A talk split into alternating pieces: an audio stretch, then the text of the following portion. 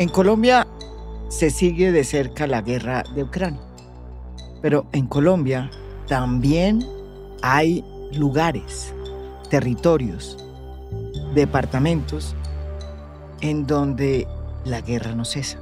A pesar de que hayamos firmado en el 2016 un acuerdo de paz y de que los índices bajaron sustancialmente en muchos de los territorios donde por 30 o 40, 50 años se vivió una guerra, pues hay otros, como Arauca, en donde la guerra ha arreciado. Según la propia policía, en los primeros tres meses de este año se han registrado en esa frontera de Arauca y Apure, en el Apure venezolano, 103 muertos.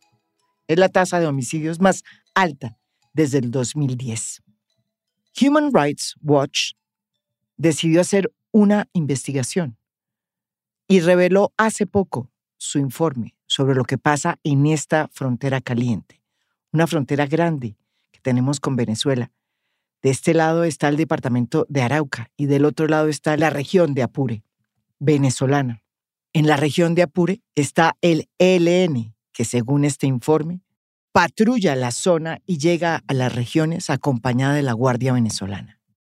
Del otro lado en esa región, entre Apure y Arauca, también están las disidencias, sobre todo el frente décimo de las disidencias de las FARC, presuntamente controlado por Gentil Duarte, que está en el Guaviare, en Colombia. Desde el primero de enero se registra un serio enfrentamiento entre estas dos organizaciones criminales fuertes enfrentamientos que se han dado en toda la zona de Arauca y en toda la zona de Apure, y que dejan un número impresionante de desplazados. 4.000 desplazados internos en Colombia y 3.000 que se han pasado a la frontera colombiana y están en su mayoría en Bichada. Juan Papié es el investigador senior de la división de America's Human Rights Watch. Él trabaja en varios países de la región con foco especialmente en Colombia y Cuba. Ha realizado muchas investigaciones y escrito miles, miles de informes sobre abusos relacionados con conflictos armados, represión, manifestantes y ataques contra el Estado de Derecho.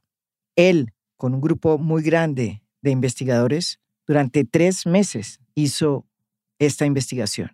María Jimena, eh, mira, este, este informe es el resultado de una investigación de tres meses de un equipo de investigadores de Human Rights Watch. Eh, lo iniciamos a pocos días de que empezaron los enfrentamientos entre el ELN y la disidencia de la FARC en la zona. Eso fue el primero de enero. Aproximadamente el 5 de enero nosotros eh, iniciamos nuestra investigación. Nosotros, Human Rights Watch, hace años que estamos prohibidos en Venezuela. Tenemos prohibido el ingreso al país. Entonces hicimos toda nuestra investigación desde el lado colombiano.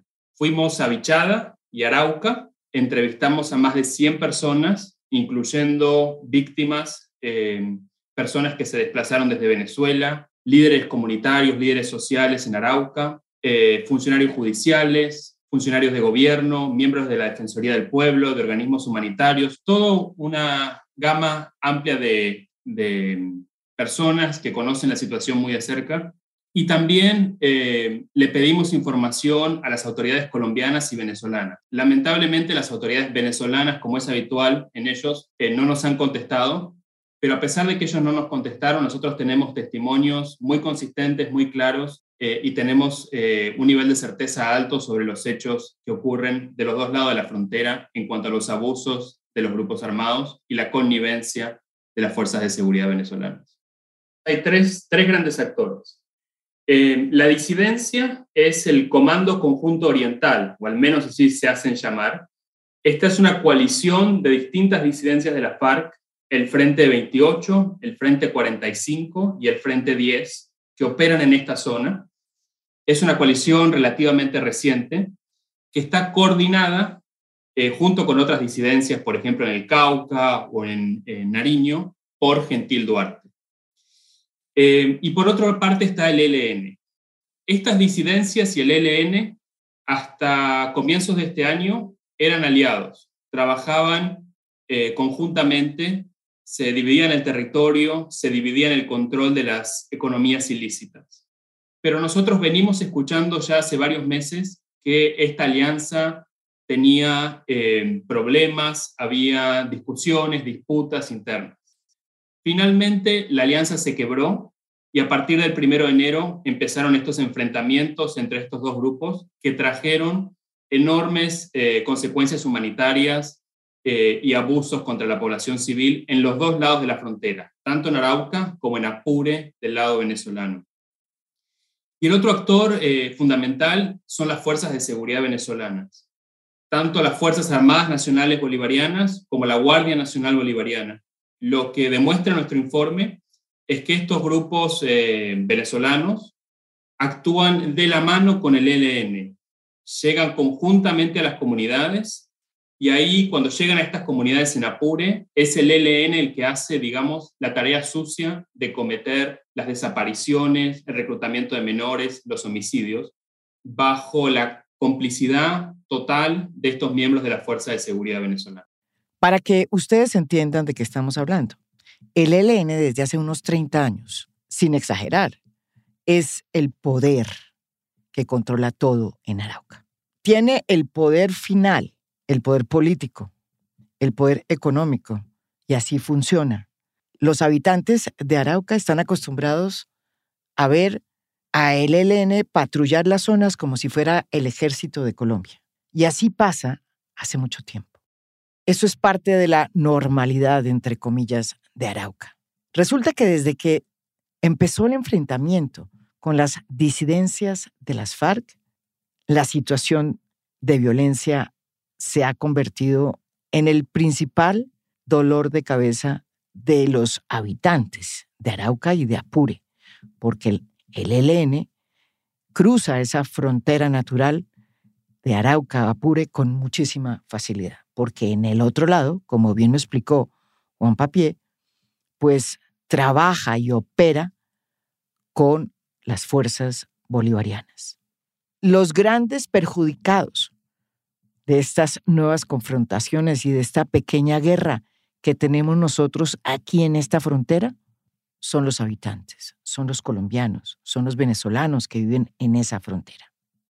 Muchos de ellos que son líderes sociales y que han sido valientes a la hora de denunciar los atropellos que comete el ELN, están siendo señalados de ser colaboradores de las disidencias. Ese es el caso de Julia, una líder social a quien nos tocó cambiarle el nombre y casi que la voz, porque ella tiene miedo de que la descubran. Yo soy líder de jóvenes víctimas del conflicto acá en el municipio.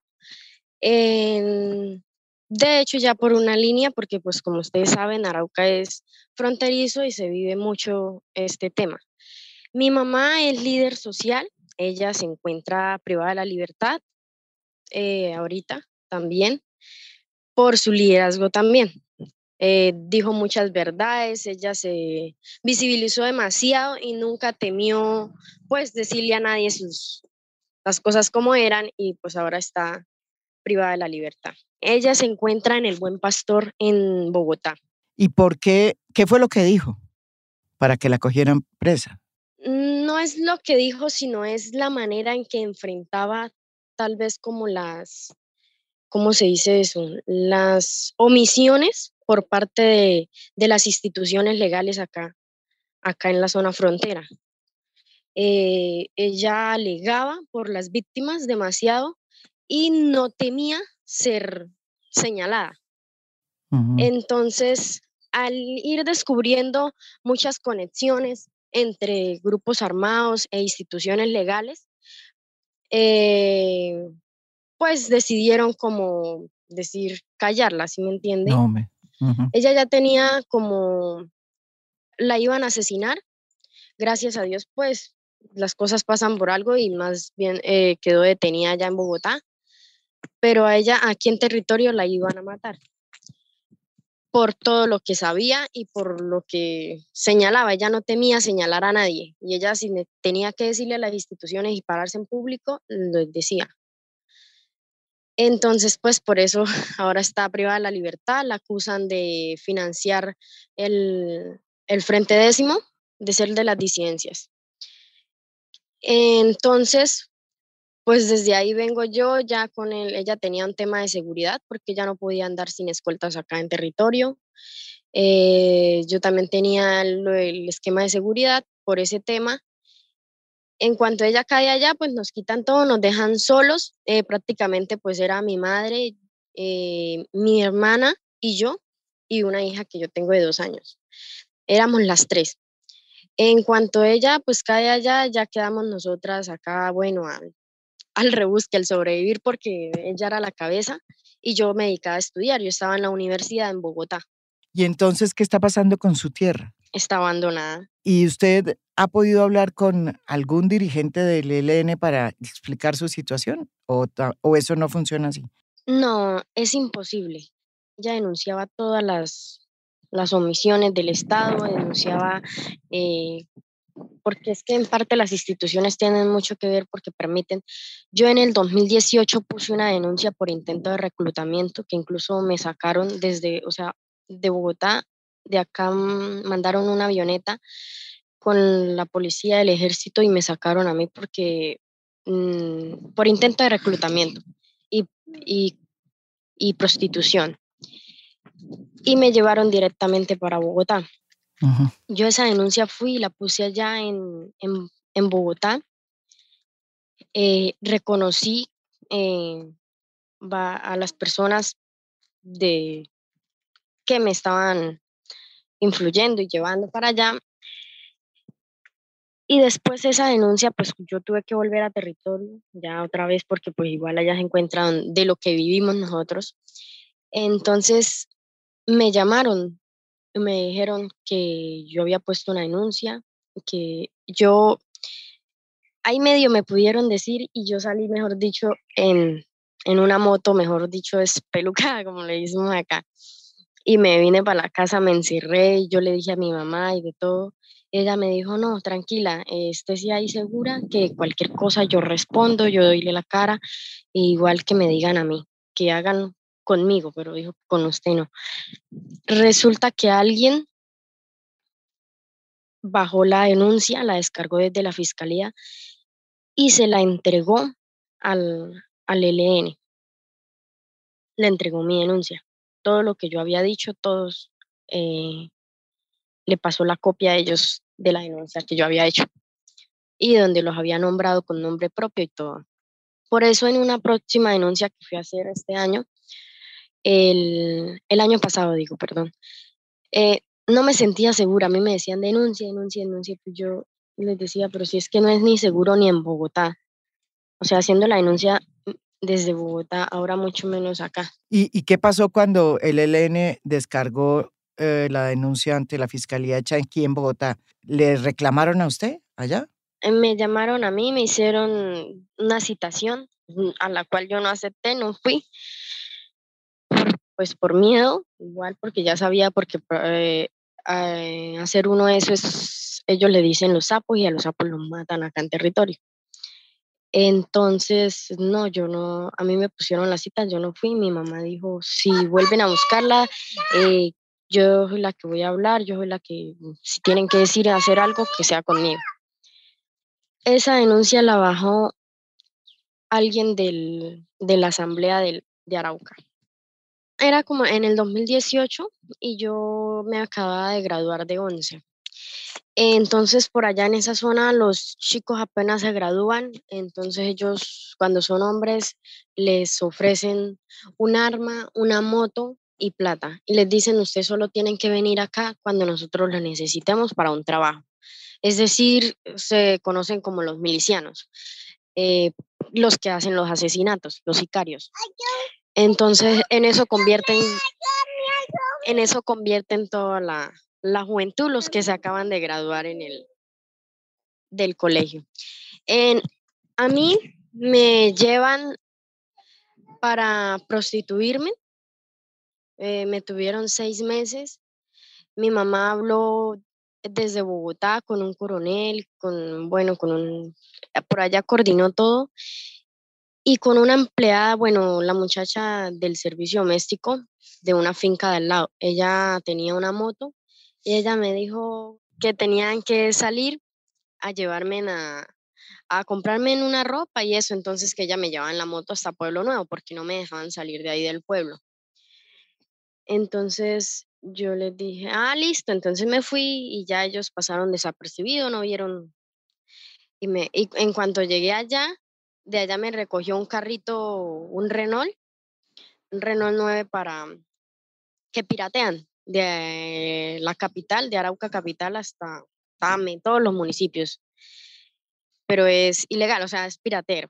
Entonces me, me llevó hasta Arauca y de allá fue donde llegó la policía de infancia y adolescencia y me recogió con el ejército y me llevaron en la avioneta para Bogotá. Se conoce mucha gente que terminó pues eh, reclutada por el ELN de su generación, de su edad. Sí, claro, demasiado. Eh, hoy en día digo, bueno, me mataron a Julanito y yo, ah, ese muchacho estudiaba conmigo, eh, se graduó conmigo, mejor dicho, casi la mayoría, no, es que trabajaba con este, era que hacía esto. O sea, son casi los, los sicarios ahora de, de ellos. Son 16 líderes que capturaron cuando? Explíqueme bien, eh, explíqueme menos bien. El 26 de mayo hicieron 16 capturas acá en el, en el departamento. Se llevaron a representantes de víctimas de la mesa departamental de víctimas y secretario de, de ambiente, creo que es que se llama, el señor Botía, eh, unos, eh, unos líderes de, de, una asociación campesina de acá de Arauca eh, son 16 en total que llevan el proceso. ¿Y todos acusados por ser de, de las disidencias? Eh, financiadores de las disidencias de la FARC, sí, señor.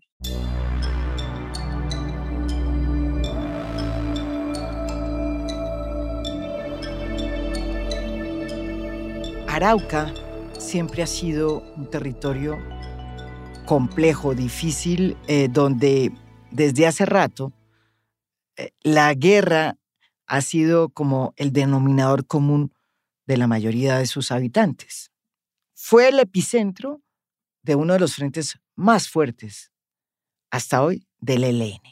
El ELN, a diferencia de las FARC, es una organización que mantiene diferentes frentes en el país y esos frentes son relativamente autónomos o casi que autónomos, a diferencia de lo que eran las FARC. En este caso, en Arauca, se sembró el epicentro más fuerte, el frente más poderoso que hasta hoy tiene el ELN. Y desde luego, el hecho de que el ELN sea la guerrilla con la cual el Estado nunca ha podido llegar a un acuerdo de paz, pues ha convertido en Arauca en un escenario de la guerra. Desde hace más de 30 años. El ELN es una guerrilla que sabe renacer como el ave fénix. En 1973, en desarrollo de una operación militar tenaz en Anorí, el ELN fue prácticamente diezmado en las montañas de Antioquia. Prácticamente no, fue diezmado. En ese entonces, sus jefes, Fabio y Manuel Vázquez Castaño, lograron salir y llegar a Cuba. Y desde entonces viven allá. Sabemos que Fabio Vázquez murió en el 2019, en La Habana.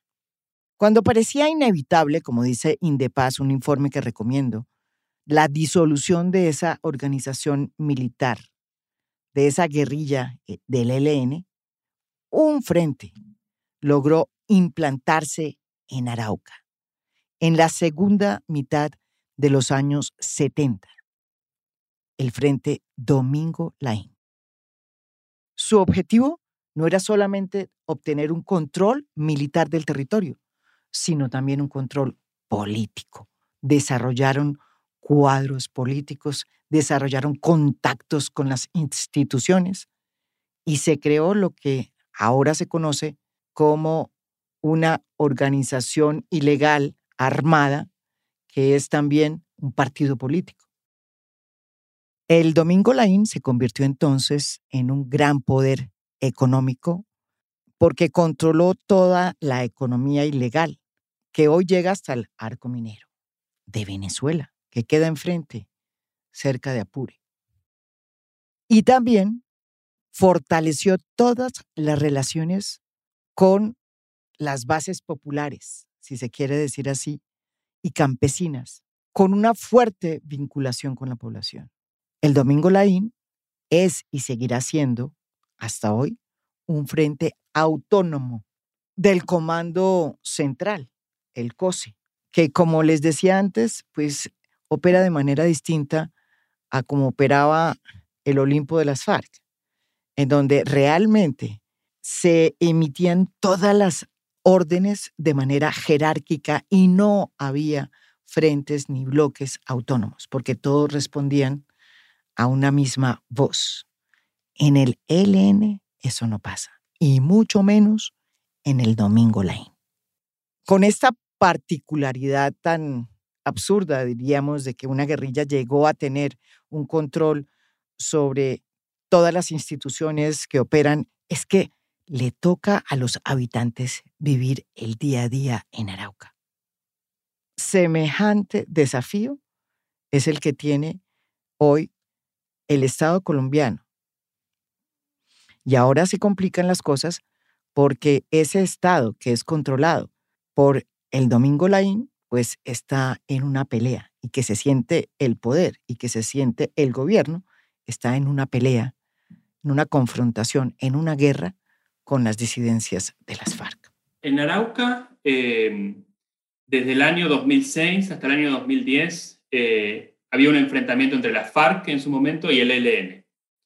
Y en 2010 estos dos grupos lograron un acuerdo y, se dividieron el territorio en Arauca. Las FARC y el ELN se dividieron el territorio y tenían un acuerdo y cooperaban entre sí. Cuando se desmovilizaron las FARC en 2017, un pequeño grupo de unos 15 guerrilleros de la FARC decidieron abandonar el proceso de desmovilización y formar uno de estos grupos disidentes que eh, se conoce como el Frente Décimo. Y aquí hay que decir que lo que pasó es que al gobierno colombiano, a las autoridades colombianas, se les creció casi de forma descontrolada este grupo. Pasamos a estar de un grupo de 15 miembros, como era en 2017, a hoy un grupo que ejerce un control territorial sobre buena parte de Arauca y de Apure también, eh, y que eh, está en capacidad de entrar en enfrentamientos con el ELN y de cometer todo tipo de atropellos. Nosotros sabemos que este grupo es, eh, el Frente Décimo es realmente brutal, recluta menores, recluta indígenas, menores indígenas en muchos casos, extorsiona muchísimo, comete desapariciones. Hay un caso este año que creo que muestra la brutalidad de este grupo. El 25 de enero, dos miembros, al parecer del Frente Décimo, asesinaron a un líder comunitario que se llama Álvaro Peña Barragán. Lo asesinaron en Tame, Arauca. ¿Y sabes, María Jimena, lo que ocurrió el día siguiente? En su velorio, cuando estaban velando a este líder social, se aparecieron otros dos miembros de esta disidencia de la FARC y asesinaron a su mujer. En su velorio, en la casa de la suegra de este líder social. Creo que esto habla de un grupo que es realmente criminal, que es brutal y que maneja eh, todo tipo de abusos para intentar controlar el territorio y las economías ilícitas en la zona. Además de las disidencias de las FARC, que se disputan el territorio con el poderoso ELN entre Arauca y Apure, hay dos actores más en esta guerra.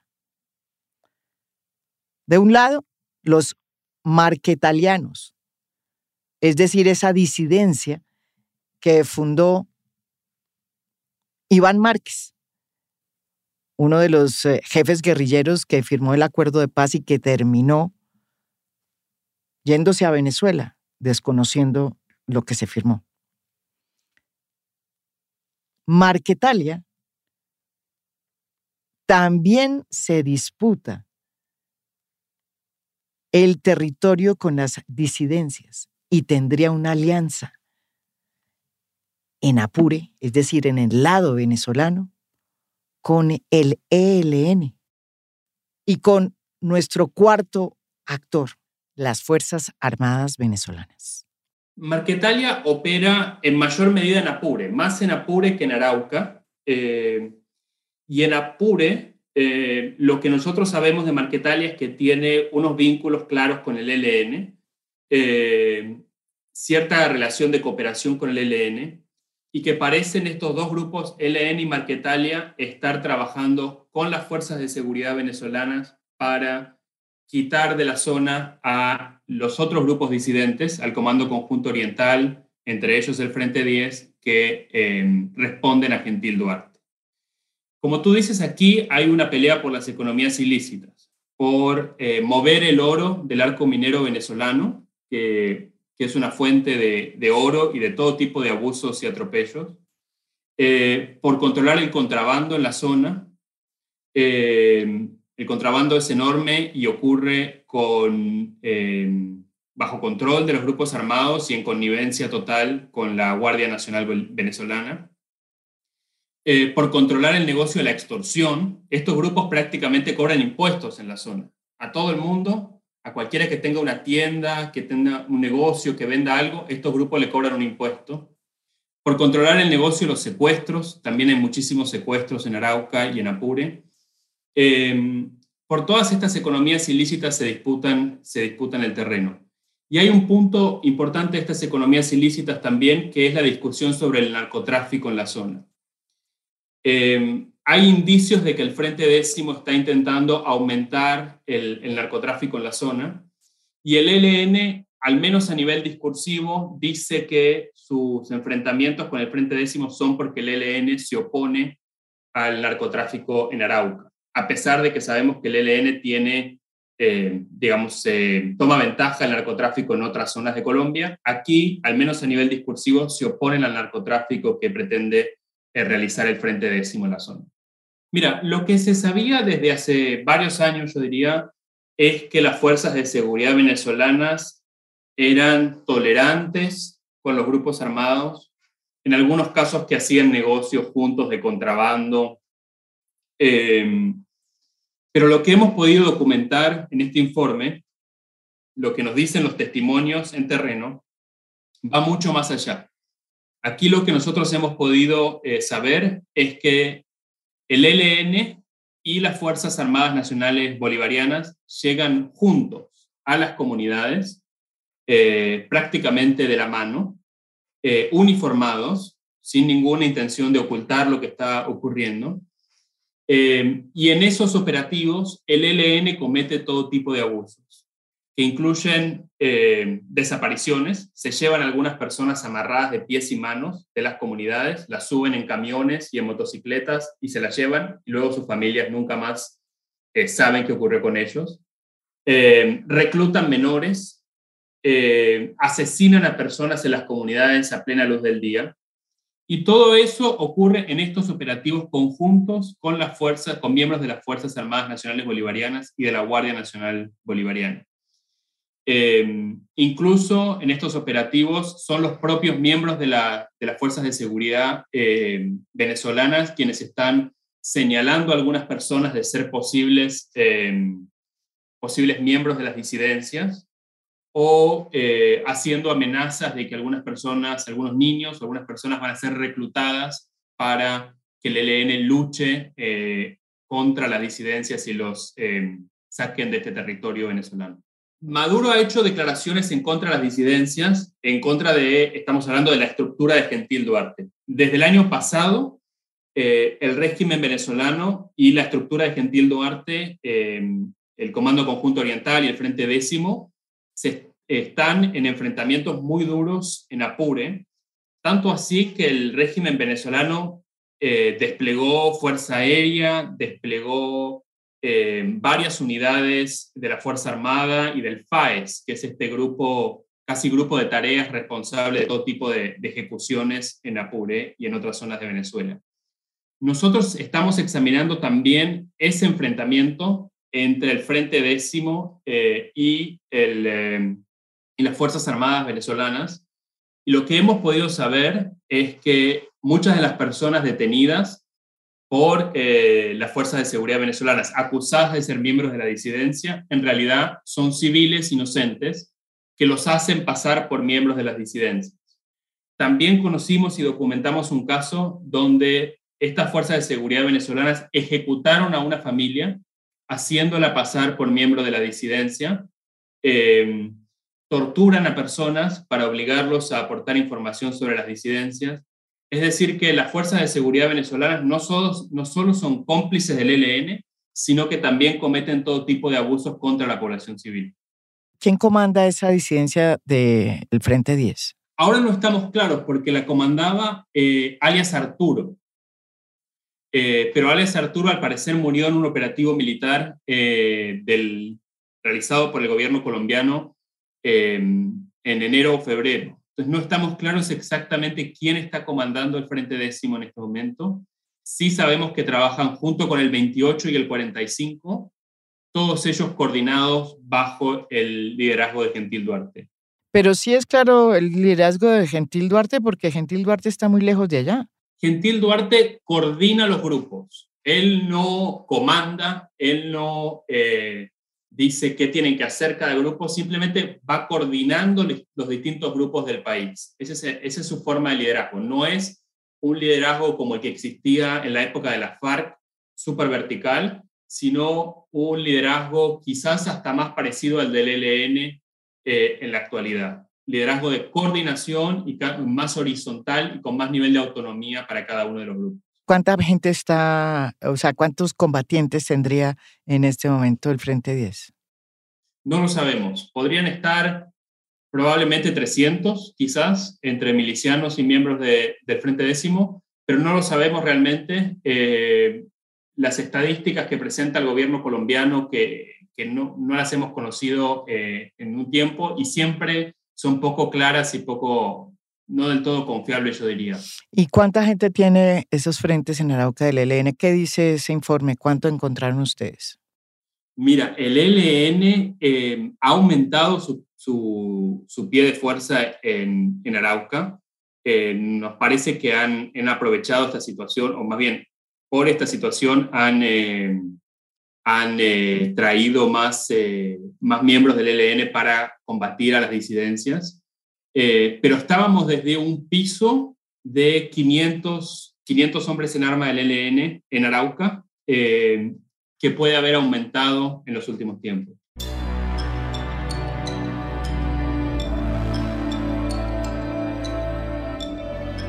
Julia, que ha vivido la guerra en carne propia, cuenta cómo es que ella tiene que pasar su vida en medio de este conflicto, enfrentando a estos cuatro actores que han hecho de su vida en Arauca un infierno. Pues para nadie es un secreto acá, eh, todo es controlado por ellos. Es como, de hecho, si ellos fueran la fuerza pública y no, aquí no hubiera fuerza pública. Ellos son los que dirigen todo, redireccionan eh, las alcaldías, redireccionan las gobernaciones, redireccionan todo. Entonces, y siempre han tenido repartido como el territorio o el poder, o ustedes mandan en esto, nosotros mandamos en esto, y ya, cada quien hasta ahí no toca sus límites. Ahora pues entró, digamos, por decirlo así, como eh, están disidencias y están, bueno, acá le dicen así, marquetalianos. Entonces, en realidad, como que ese era el problema de que los marquetalianos se aliaron con el grupo del ELN y en contra de las disidencias de la FARC. Entonces, por eso, o sea, ahora todos, y pues quienes llevan nosotros los, los campesinos, porque si, no, es que pasó Julanito y él, él es simpatizante a tal, entonces tomen, a él lo mataron. Eh, pasó este, ya no le puedo hablar uno a nadie, tiene uno que tener cuidado, no sabe ni, qué, ni qué hacer, porque ellos si les dan agua, si no les dan agua, o sea, por cualquier cosa los juzgan. Y si no le ayudan a este, entonces, ¿por qué usted está en contra de ellos? Entonces es complicado.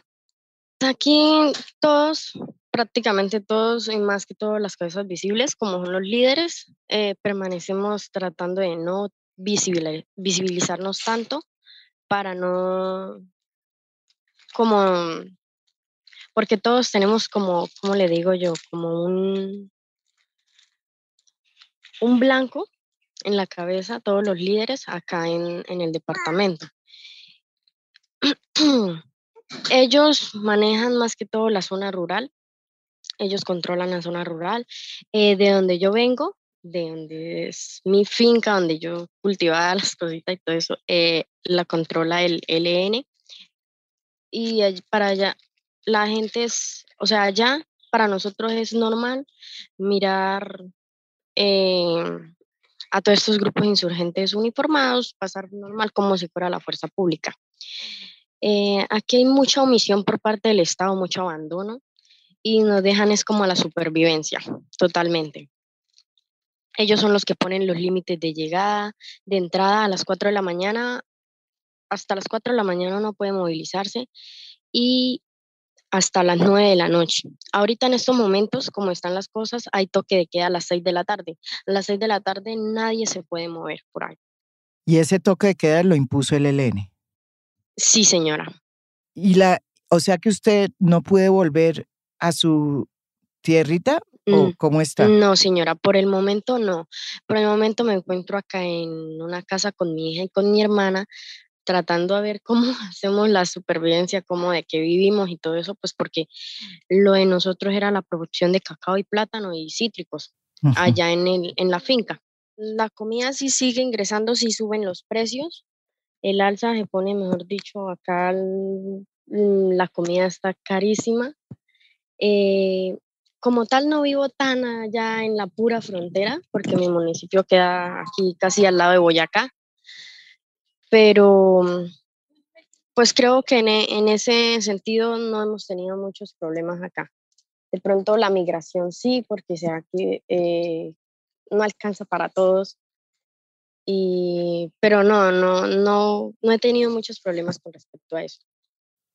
Por si fuera poco, esta zona caliente que está dominada por el arco minero, que es el epicentro pues de el oro y el comercio alrededor del oro en Venezuela, y que además tiene la facultad de ser corredor para sacar la coca de la región, pues resulta que ha sido también escenario de varias operaciones militares que no sabemos quién las ha impulsado, de varias operaciones cuya autoría todavía se desconoce. La primera operación se llevó a cabo el 17 de mayo del 2021. En esa operación murió Santrich. La operación fue hecha en territorio venezolano, en esa frontera caliente. Y ni el gobierno venezolano ni el gobierno colombiano han dicho ni mu. La segunda operación se llevó a cabo el 5 de diciembre del 2021. En ese operativo se hirió gravemente al Paisa, otro de los jefes de las FARC, que decidió abandonar el acuerdo de paz junto con Iván Márquez para fundar la nueva Marquetalia en Venezuela. Estos dos operativos se hicieron contra efectivamente los fundadores de la nueva Marquetalia. ¿Quiénes son los autores de estos dos operativos? Pues hay rumores, pero nada, nada se sabe a ciencia cierta. Hay quienes dicen que fue un operativo hecho por fuerzas especiales colombianas y otros dicen que son fuerzas mercenarias. Eso fue una operación en Venezuela eh, y hemos recibido todo tipo de versiones sobre qué es lo que ocurrió realmente. Eh, en este momento no podemos confirmar una versión clara si fueron eh, si fueron actores venezolanos o actores colombianos los que estuvieron involucrados en estos operativos donde murió eh, Santrich eh, y donde fueron heridos o murieron otros miembros de la segunda Marquetalia. Hay dos versiones. Una, que fueron unos mercenarios y la otra, que habrían sido fuerzas secretas o eh, operaciones hechas por un cuerpo élite de las fuerzas de policía colombianas. ¿Son esas dos? Esas son las versiones que hay eh, pero realmente los hechos son muy, son muy confusos hasta ahora. Eh, y todo lo que ocurre en Venezuela, tú sabes que es especialmente difícil de documentar, porque ahí no hay autoridades confiables con las que uno pueda hablar, eh, no hay acceso a información pública, no hay derecho de petición como en Colombia. nosotros tenemos prohibido el ingreso entonces, es muy difícil corroborar y decir realmente qué fue lo que sucedió, pero, pero hemos recibido estas versiones que tú, que tú mencionas.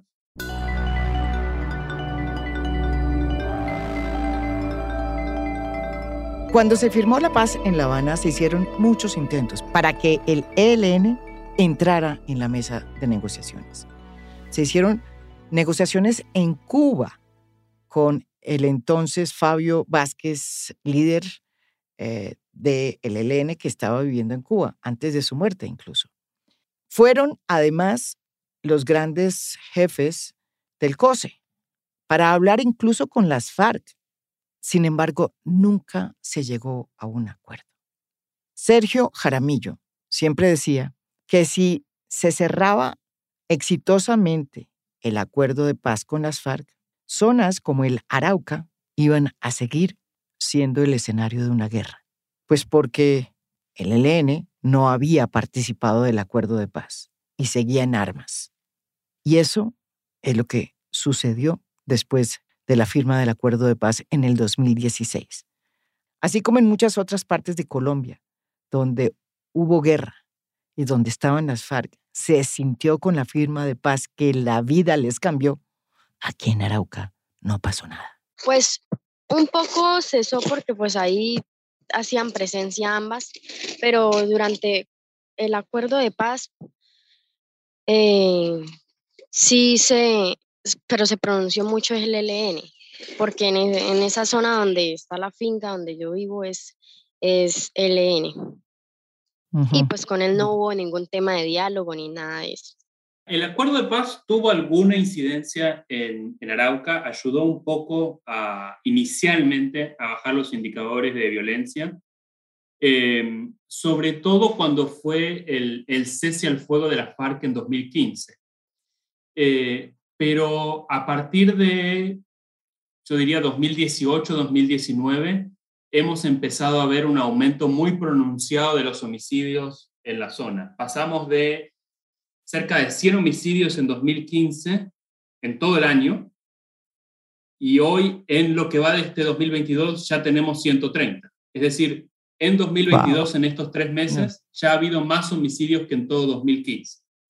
Ese es el, un ejemplo de cómo ha aumentado casi exponencialmente la violencia en, en Arauca. Hubo un pequeño momento de casi de paz o una esperanza de paz eh, durante el proceso de paz, pero el ELN inmediatamente cooptó las zonas que había dejado eh, la FARC en Arauca, que, que eran la menor parte de Arauca, la mayoría mm. ya estaba controlada por, e ellos.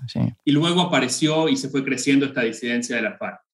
Entonces, hoy estamos en una situación eh, más grave incluso que la que había inmediatamente antes del proceso de paz como resultado de todo este tipo de, atrocidades que cometen los grupos armados, más de 7.000 personas eh, han tenido que huir de sus hogares. Unos 4.000 desplazados internos en Colombia y unos 3.000 que han llegado desde Venezuela, en especial a Bichada, al departamento de Bichada. Y están en unas situaciones horrorosas con pocos alimentos, con poca agua potable, sin implementos de salud. En Bichada especialmente, la situación es, es la más grave. Ahí hay familias indígenas que viven eh, en unos autoalbergues, que son unos, eh, debajo de, unos plásticos, eh, llevan semanas durmiendo ahí, a la vera del río Meta. Y una cosa que nos preocupa muchísimo es la total indiferencia de las autoridades departamentales en Bichada y en especial del alcalde de Puerto Carreño. Tú puedes creer que el 4 de febrero eh, el alcalde de Puerto Carreño tenía un plan humanitario listo que le habían preparado las organizaciones humanitarias para eh, dar respuesta a esta población y hasta ahora no ha firmado ese plan humanitario que tiene en su despacho y que permitiría ayudar a esta gente que está sufriendo tanto.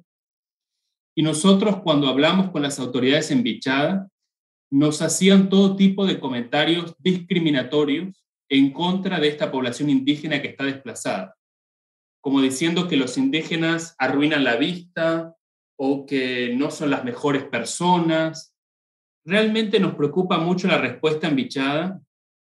Parece más bien que, que las autoridades locales están más interesadas en invisibilizar la situación, en que esto no se conozca, que en realmente asistir a esta población desplazada que está en unas situaciones de, penuria eh, muy, muy grave. Desde que se firmó el acuerdo de paz en el 2016, la estrategia militar para enfrentar los nuevos desafíos en materia de violencia y de, y de presencia de otros grupos como las disidencias o el ELN, pues ha sido muy incierta.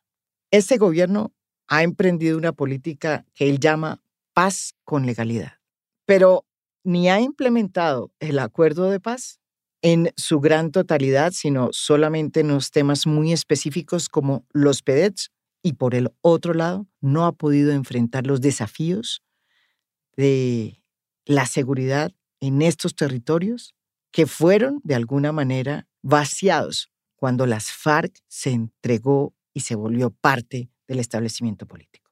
En aquellos territorios donde las FARC estaban y se desmovilizaron por el acuerdo de paz, el gobierno de Duco y su estrategia ha sido incapaz de llenar el vacío como dice que tenía que haberlo llenado el acuerdo de paz.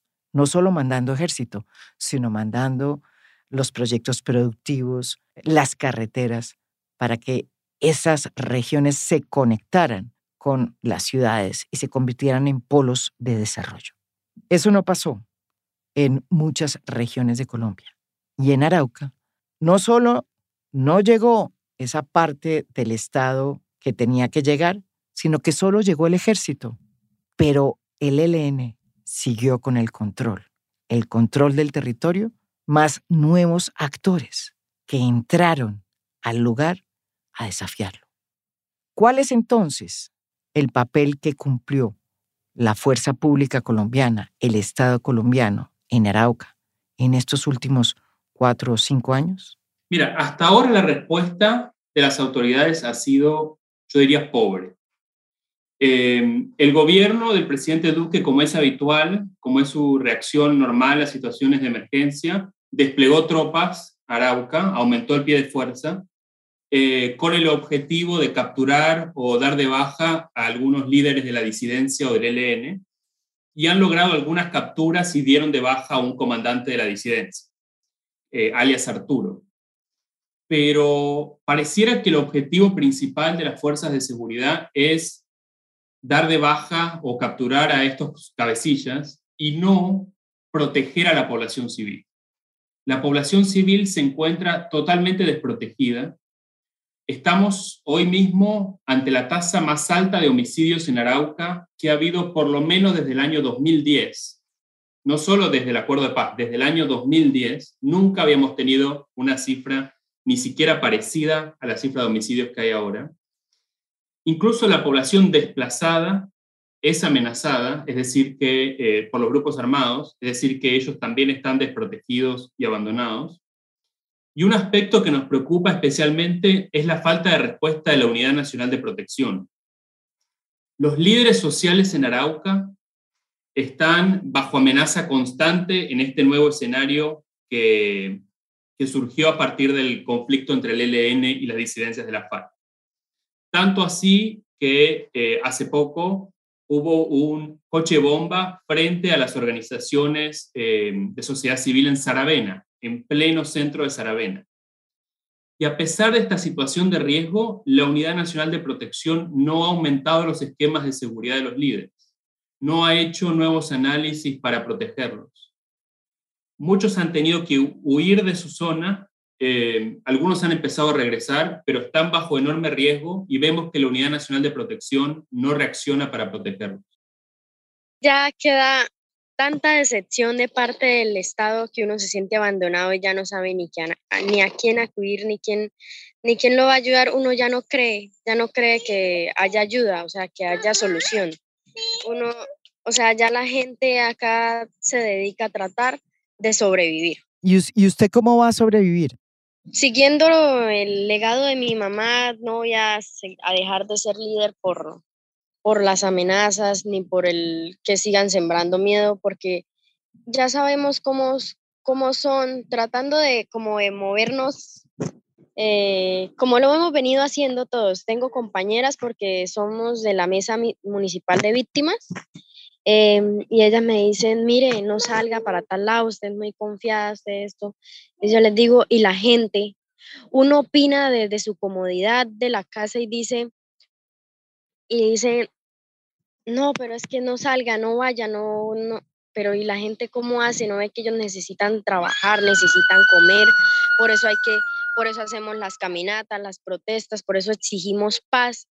A ver si de alguna manera se ponen la mano en el corazón y piensan un poquito en el campesino que es el que les da de comer a, la, a la ciudad y a ellos.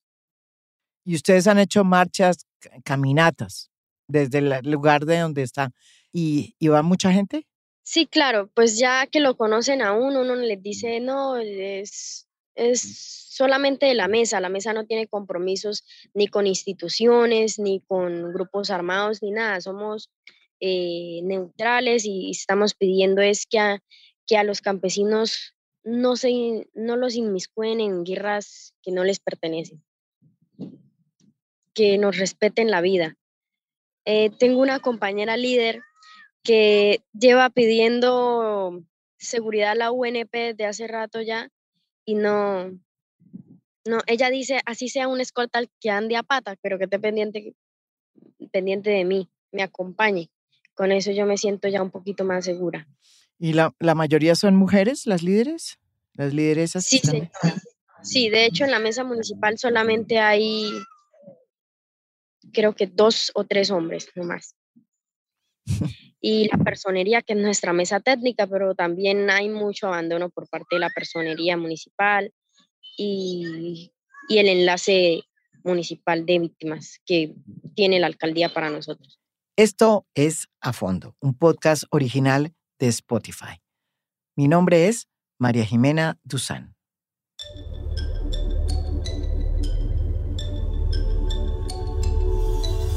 A Fondo es un podcast original de Spotify. Producción general, Lucy Moreno. Editor de contenido, Adrián Ateortúa. Editor de audio, Audio Factory. Música original del maestro Oscar Acevedo. Gracias por escuchar. Soy María Jimena Duzán.